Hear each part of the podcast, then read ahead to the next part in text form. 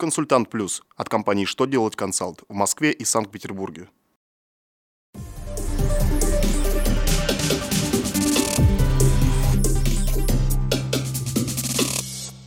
Добрый день! Для вас работает служба информации телеканала «Что делать ТВ».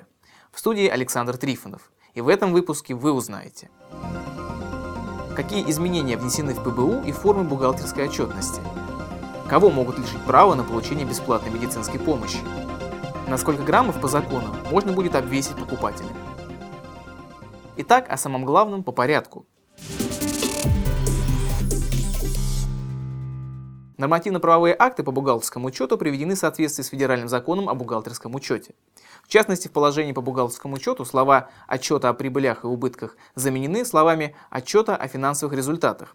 Аналогичные изменения внесены и в приказ Минфина номер 66Н, которым утверждены формы бухгалтерской отчетности. Не придется теперь организациям самим переименовывать отчет о прибылях и убытках в отчет о финансовых результатах.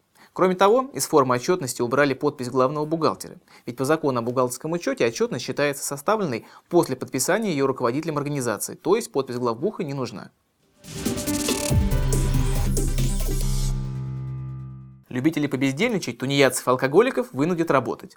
На рассмотрение Госдумы Российской Федерации поступил законопроект о лишении их права на бесплатную медицинскую помощь. Им не будут выдаваться полисы обязательного медицинского страхования.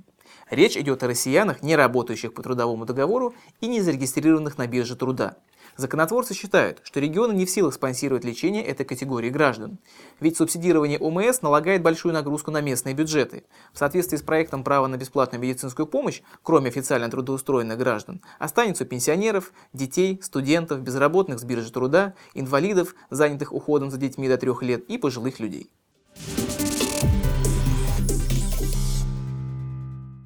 Безнаказанно обвешивать покупателей можно будет только на 10 граммов. Минпромторг России разработал документ с допустимыми стандартами обвеса. Проект постановления находится на стадии обсуждения. Сейчас в российском законодательстве нет документа, устанавливающего погрешности по весу и объему. Если его примут, то будет понятно, какой именно обвес является правонарушением. В пояснительной записке сказано, что нововведение усовершенствует нормативно-правовое регулирование в области торговли в части обеспечения единства измерений. Это поможет предотвращать обмеривание, обвешивание и обсчет потребителей. На этом у меня вся информация. Благодарю вас за внимание и до новых встреч.